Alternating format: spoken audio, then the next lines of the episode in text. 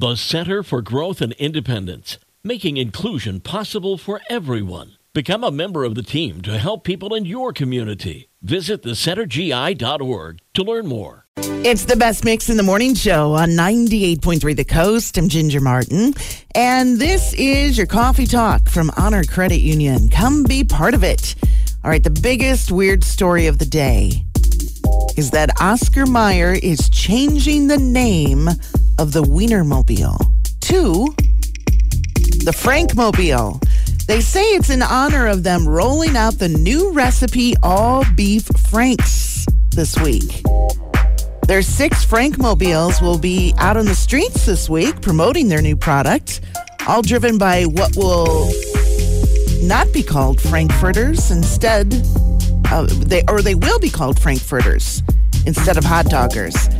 Nothing about the Frankmobiles will change except the name. I have a feeling that diehard fans will refuse to call the Wienermobile by its new name, like when Weight Watchers went to WW. Nobody really calls it that.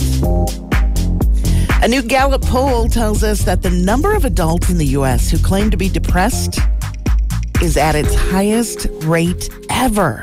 18% of those polled said they are currently being treated for depression. 30% say that they've been diagnosed with depression at least once in their lifetime.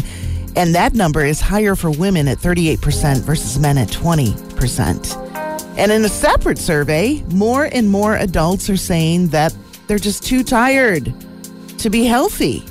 Yep, almost 50% of 25 to 35 year olds say too exhausted to care about going to the gym or cook a healthy meal. Where only 23% of those 55 and older said the same. Once again, it is women who make up the majority of those who are most exhausted. 40% of them compared to 30% of men. Just remember that experts say daily exercise and good diet can cure exhaustion, which, oh, what a vicious cycle we are in. It can cure depression too. So that's today's coffee talk from Honor Credit Union. Come be part of it. We're the coast.